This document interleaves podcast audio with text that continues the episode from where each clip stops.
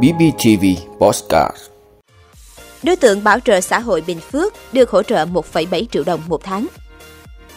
Đề nghị nâng phụ cấp cho hàng triệu giáo viên. Việt Nam đang gặp hạn chế trong phát hiện bệnh nhi mắc lao. Biển Đông xuất hiện vùng áp thấp, từ miền Trung trở vào Nam Bộ mưa lớn. Xuất khẩu gạo của Việt Nam có thể đạt 7 triệu tấn. Australia phát triển vaccine ngừa Covid-19 dạng nhỏ mũi. Đó là những thông tin sẽ có trong 5 phút trưa nay ngày 20 tháng 11 của BBTV. Mời quý vị cùng theo dõi.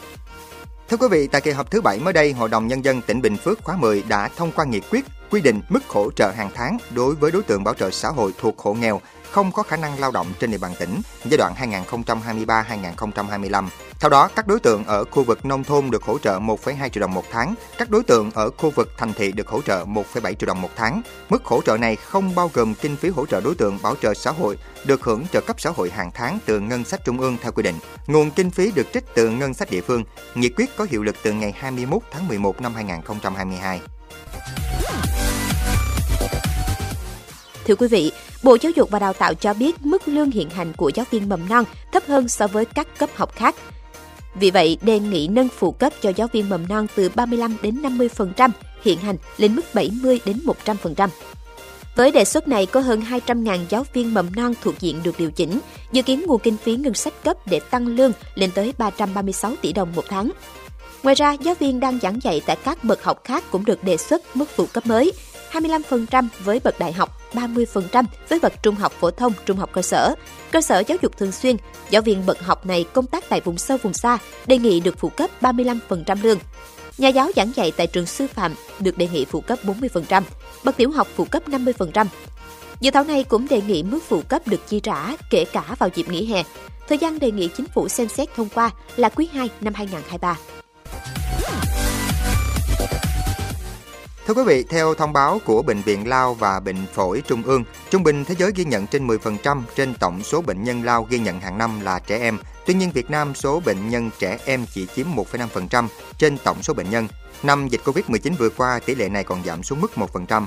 Tại buổi tổng kết công tác năm 2022 vừa được tổ chức, Ban điều hành chương trình chống lao quốc gia cho rằng đây đang là điểm yếu của Việt Nam. Mặc dù tỷ lệ phát hiện bệnh nhân mới, số ca được điều trị khỏi vẫn đang ở mức tốt, là điểm sáng của khu vực. Ông Nguyễn Viết Nhung, Giám đốc Bệnh viện Lao và Bệnh phổi Trung ương cũng cho biết, 9 tháng đầu năm 2022, cả nước ghi nhận trên 76.000 bệnh nhân lao mắc mới, So với các năm thì số bệnh nhân lao kháng thuốc không tăng, chiếm 4,3% bệnh nhân mới và 15% trên bệnh nhân từng điều trị. Tuy nhiên, ca mắc lao nặng, lao màng não, lao toàn thể tăng, trong khi những năm trước đây ít gặp hơn. Một trong những lý do khiến tình trạng nặng gia tăng là dịch Covid-19 khiến nhiều nơi phong tỏa, người bệnh đã có một khoảng thời gian khó tiếp cận được cơ sở y tế. Thưa quý vị, ở phía Nam Biển Đông xuất hiện một vùng áp thấp có khả năng tiếp tục mạnh thêm, ảnh hưởng đến thời tiết nhiều vùng biển. Ở đất liền các tỉnh miền Trung, Tây Nguyên và Nam Bộ có mưa vừa mưa to, có nơi mưa rất to trong 3 ngày tới.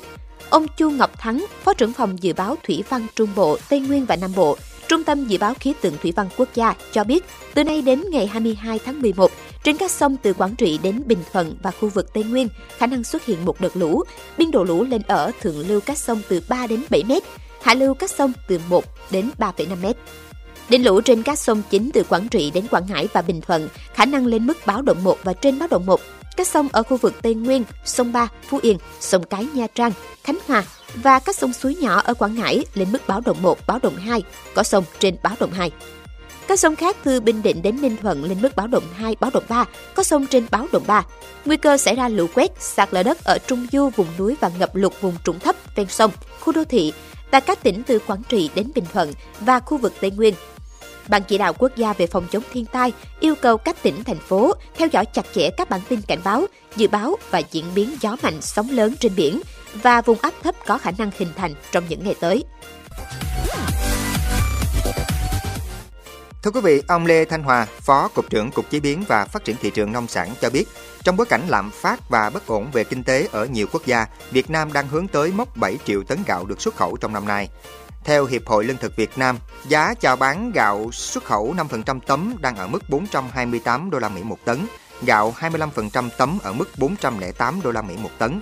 So với thời điểm trước khi Ấn Độ ban hành chính sách hạn chế xuất khẩu gạo, thì giá xuất khẩu mặt hàng này của Việt Nam tăng trung bình khoảng 30 đô la Mỹ một tấn.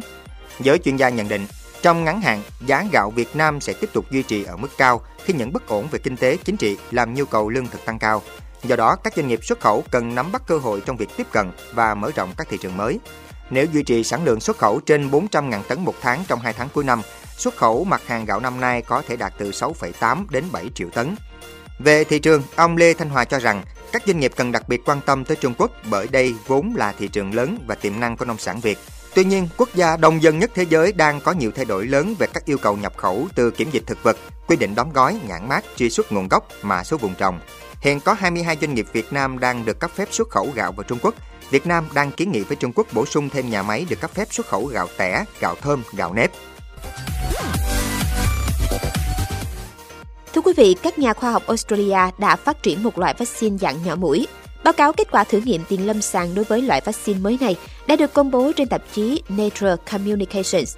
Nghiên cứu trên chuột cho thấy vaccine cấu trúc dưới phân tử nói trên khi kết hợp với protein gai đột biến của virus SARS-CoV-2 và thành phần tái dược Palmjusis có thể tạo ra các kháng thể trung hòa đáng kể chống lại virus với sự gia tăng phản ứng của tế bào T trong phổi và hệ hô hấp. Họ cho biết loại vaccine này cho phép tạo ra phản ứng miễn dịch trực tiếp ở những vùng cơ thể có khả năng là điểm tiếp xúc đầu tiên của virus như mũi, đường hô hấp và phổi. Hiện, vaccine mới được thử nghiệm tiền lâm sàng trên chuột. Nhà khoa học Arniles Ahert, tác giả chính của nghiên cứu trên cho biết các loại vaccine ngừa virus SARS-CoV-2 hiện nay giúp giảm đáng kể tỷ lệ tử vong và các ca bệnh nghiêm trọng. Tuy nhiên, khả năng bảo vệ chống lây nhiễm lại kém hiệu quả hơn. Những người được tiêm vaccine vẫn mắc COVID-19 và có thể truyền bệnh cho người khác, dẫn tới hiện tượng lây nhiễm đột phá.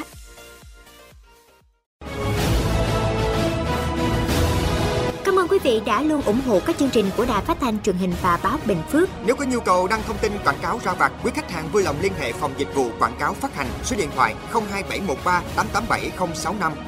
BBTV, vì bạn, mỗi ngày.